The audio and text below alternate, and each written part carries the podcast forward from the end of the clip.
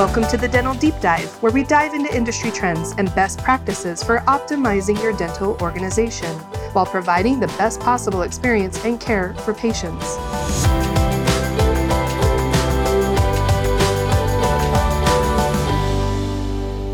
Welcome back, Jessica. We're so glad you're here. In case you missed it, in a previous episode, Jessica Napisa talked to us about patient financial readiness and how important that was for revenue cycle management.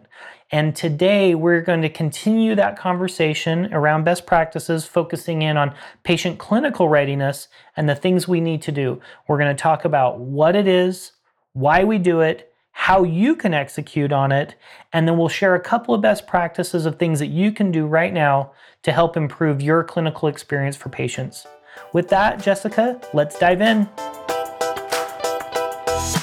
Jessica, I am so glad that you've come back. Thank you so much for being here on the Dental Deep Dive. Welcome back. Thank you. I appreciate coming back, and I'm really excited about the topic you have in store for us today, Dave. Okay, this is going to be great. And just so that everybody knows, this topic was something we kind of alluded to in an earlier episode of the podcast with Jessica when we were talking about patient financial readiness. In fact, when we were talking about it, we realized that we could probably do an entire session just on eligibility verification.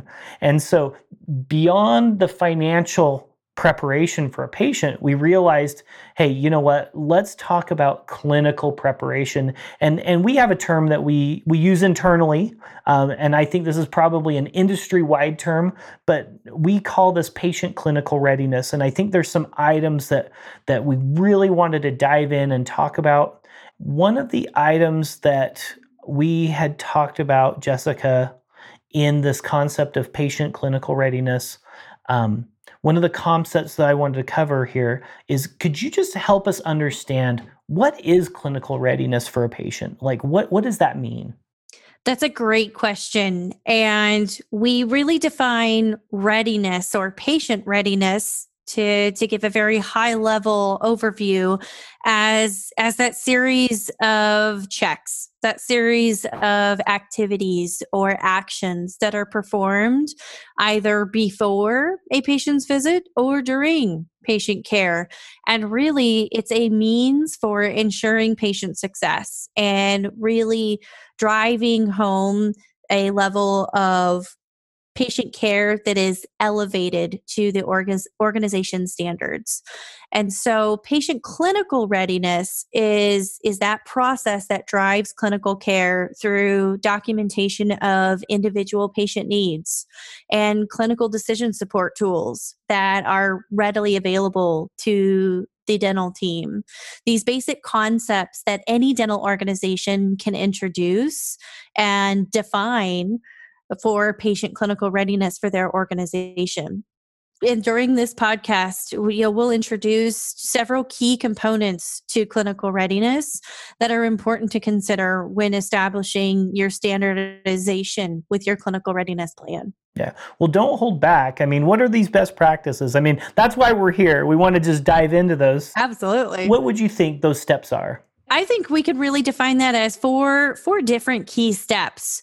And one big one that is available in nearly any practice management system, and even this is something that dental offices have been tracking on paper for eons, is the ability to know when a patient is due for a specific service.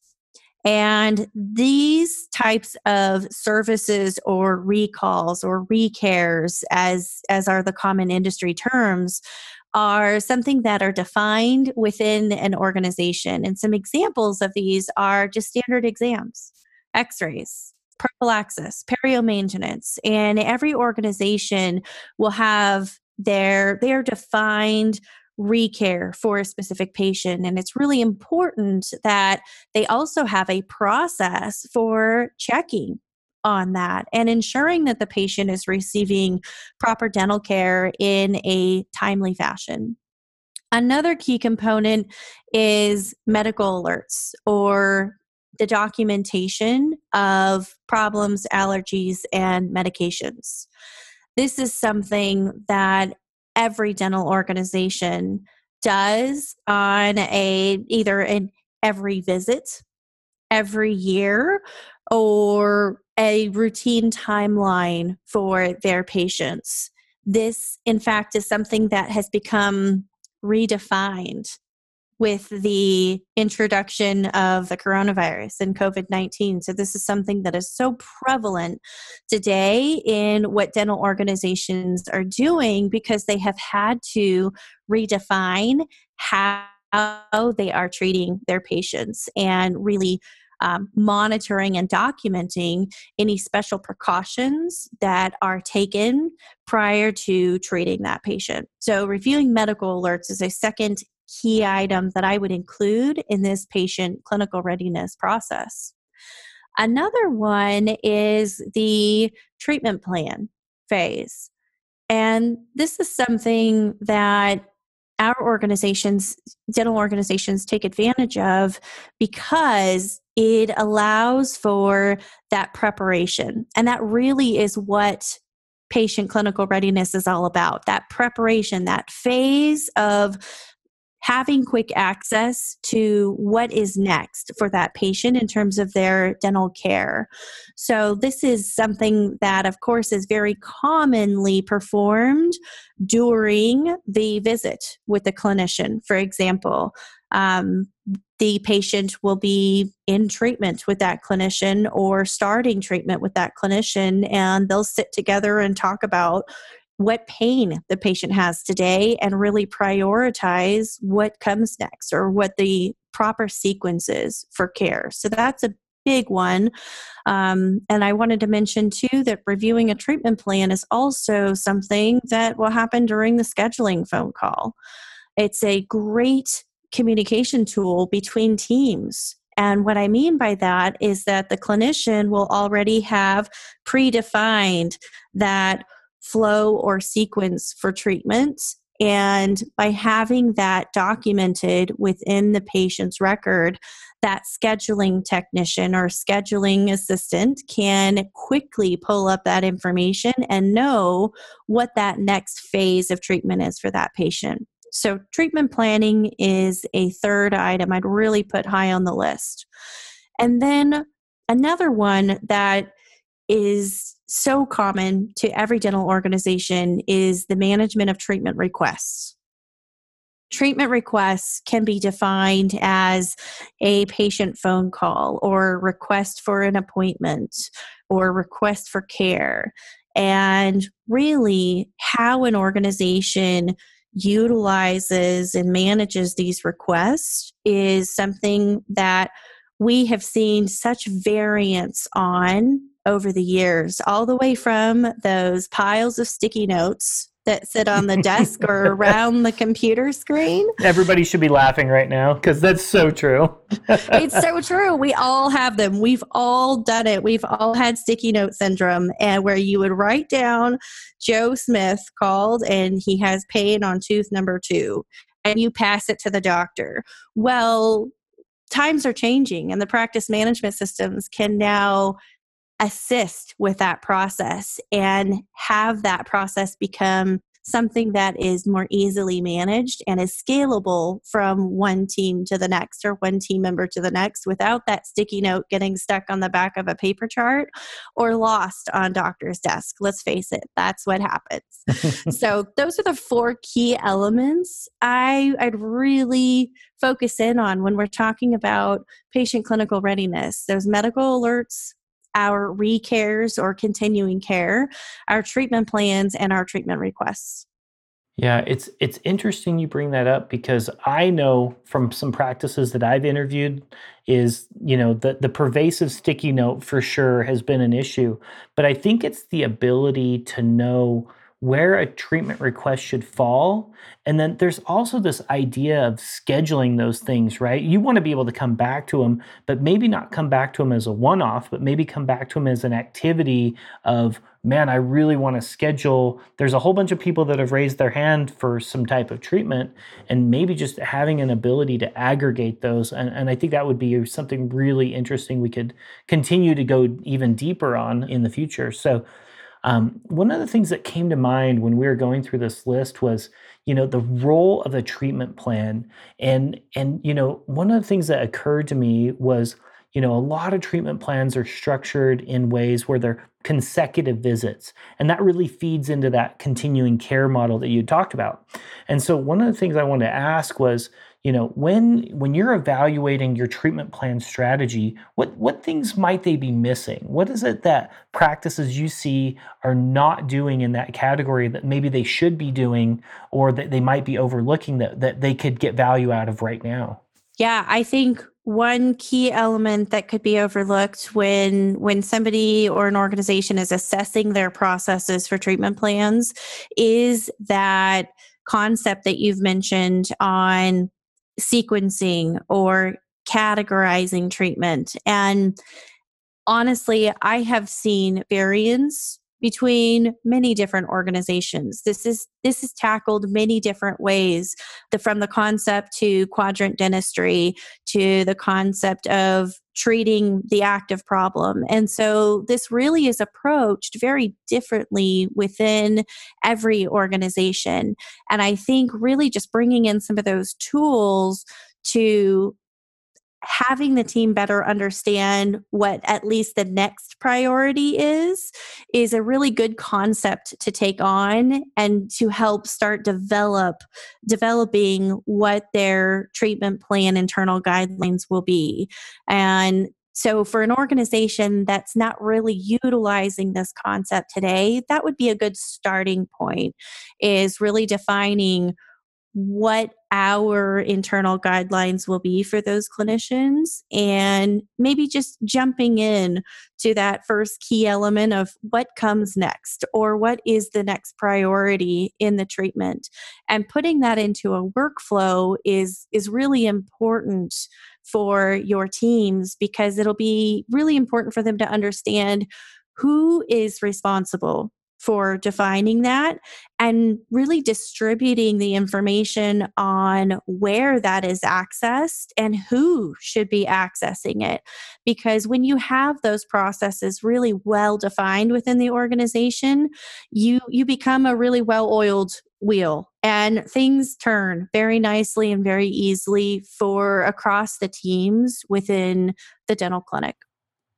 So that for me sounds like probably, you know, maybe my key takeaway personally is, you know, really starting to review the structure and operational flow of how do we want to manage treatment plans in the organization? What are we doing today? What could we do better? And start benchmarking on where they want to go. And I think that's such an interesting area of opportunity, because we know that there's a lot of opportunity in those treatment plans, not only for the financial well-being of the practice, but also for the oral health of the patient.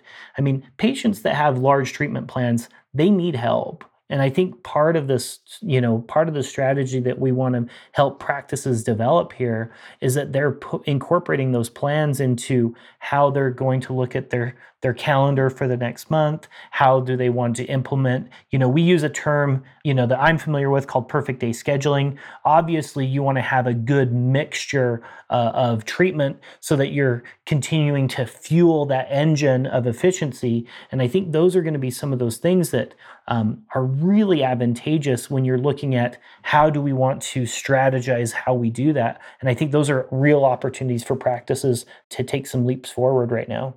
Absolutely. I couldn't agree more. And as those practices and those organizations start to break down that strategy and how they will roll this out, they'll definitely look at the individual tools and processes within that treatment planning phase to help grow that concept and reach those desired outcomes of that perfect day, or that definition of how we achieve that perfect day, or how we pull patient information forward that may have fallen through the cracks. Because let's face it, that's one thing that our organizations struggle with on a regular basis, is treatment that has fallen through the cracks. And they'll need to have a really great system for following up and following through on that treatment to ensure that the ideal patient care is delivered.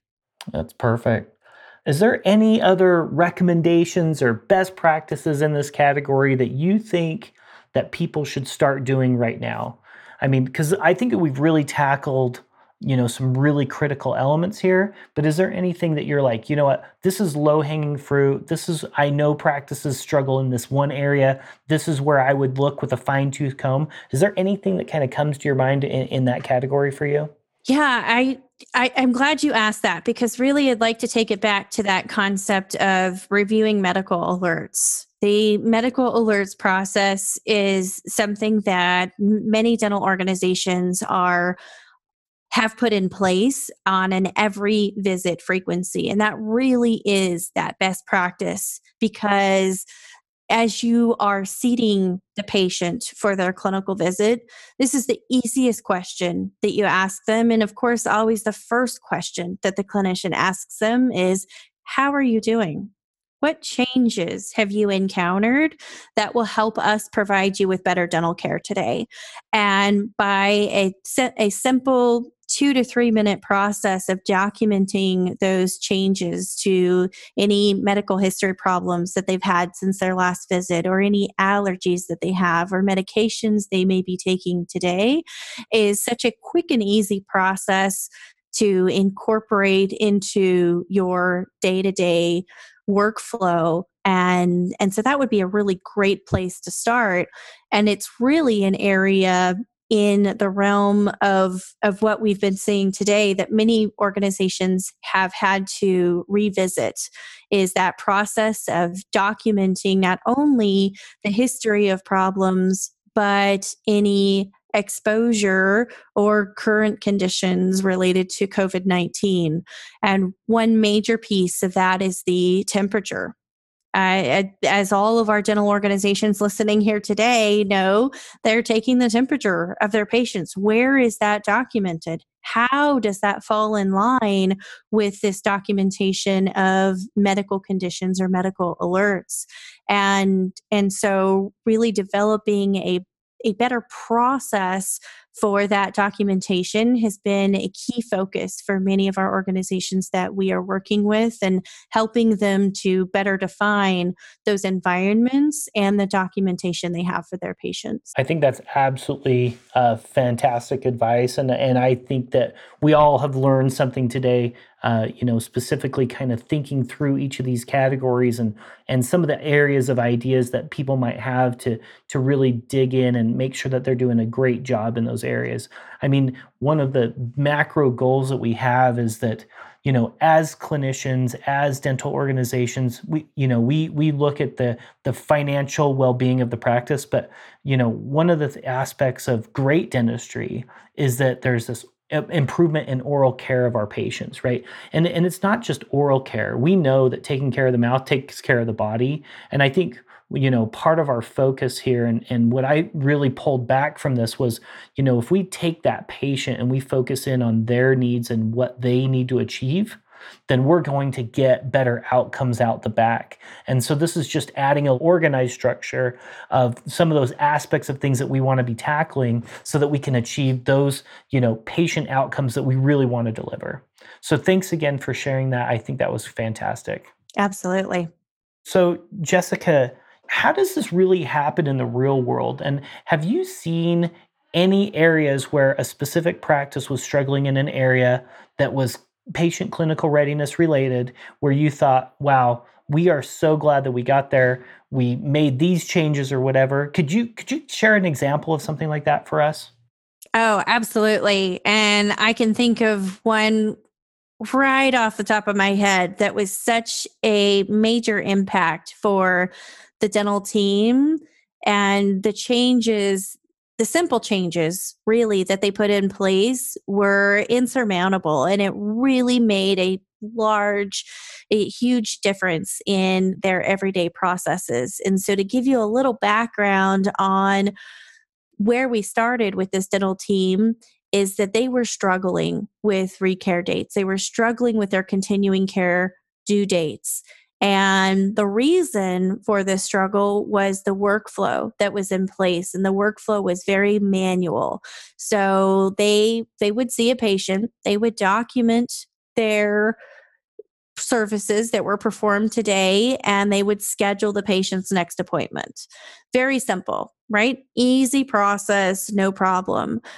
But when it came to determining their patient clinical readiness, they were walking through a lot of steps. They would actually go back to the patient history and look at services and when they were performed, and they would have to go in to look at how often that service was allowed with the insurance company. And let's use a prophy for an example. They performed a prophy in January. Well, they would go back to that history and see that date of January 5th.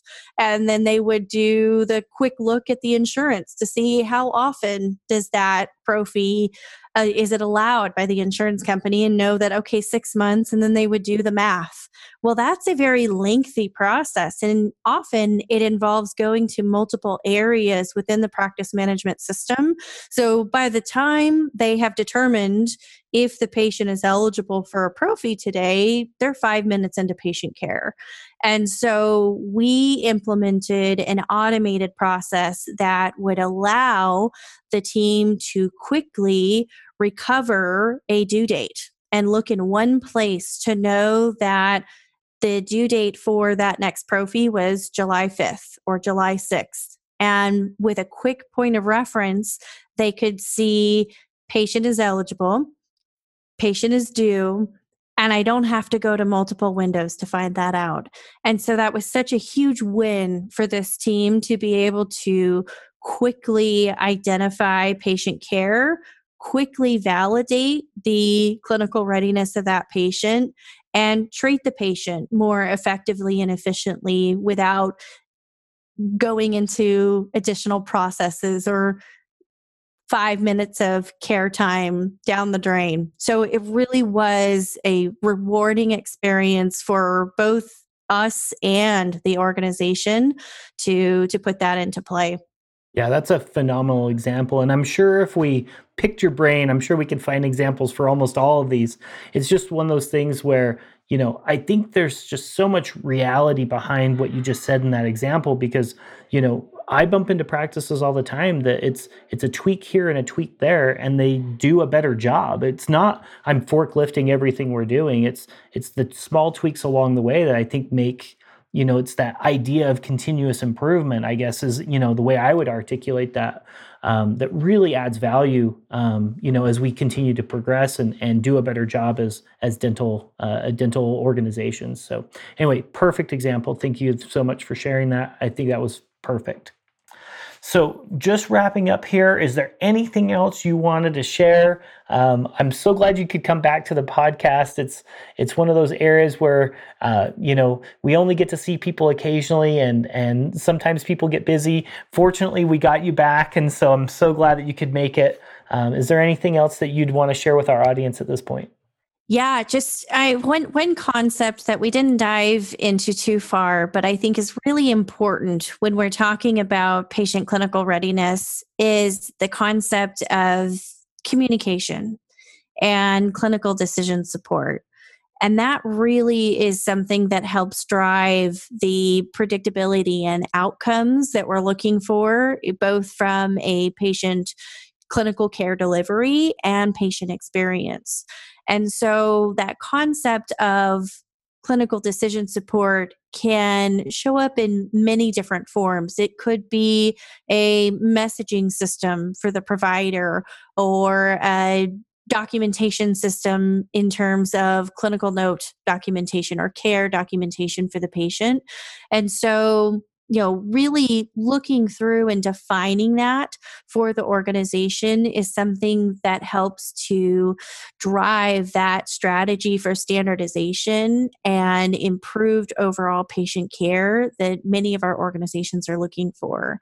And so that's one piece that I feel is really important as a key takeaway, and something that the organizations can start thinking through is, how do we support our clinicians through the clinical readiness review, and how do we provide stronger clinical decision support to those providers to really streamline their processes and streamline patient care. Wow, that's absolutely fantastic.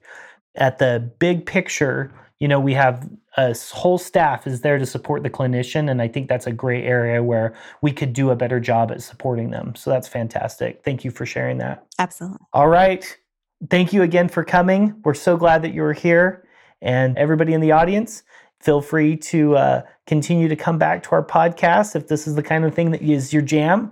If you'd like to learn something different, please put it in the comments below. We're really excited to be kicking this off and doing our best to help practices do even better job managing and running and helping patients. So thanks again. Thank you. Again, thank you to Jessica Napisa for coming back to our show and really highlighting an additional area of workflow best practices that we should be looking at. In today's episode, as a quick summary, we really focused in on patient clinical readiness, where in our previous episode with Jessica, we talked about patient financial readiness. So in terms of patient clinical readiness, here are the best practices that were highlighted. Really focusing in on verifying your continuing care, dates, and strategy. 2, reviewing any treatment plans or making sure that your treatment plan requests are scheduled and planned out. Making sure that your medical alerts are up to date so that you are not missing anything when it comes to the patient, and making sure that they're getting the best health possible. We'd like to thank everyone for listening to our show. We're really excited about the feedback that we're getting from the community. If there's anything that you would like to learn or you would like us to discuss on the Dental Deep Dive, please feel free to drop a comment, send an email, or reach out to us, and we'd be happy to look at items that we can add into our roster. If your organization is looking to centralize revenue cycle management and really starting to focus in on your RCM best practices, one of the things that you can do is reach out to our sponsor, Dentrix Enterprise. They have a whole suite of tools and technology to help manage medical alerts, treatment plans, treatment requests, and automating your continuing care. If you'd like to take advantage of those types of capabilities, Dentrix Enterprise may be a good fit for you. Please reach out to dentrixenterprise.com/dentaldeepdive and find out if they can help you solve the challenges that you're facing today.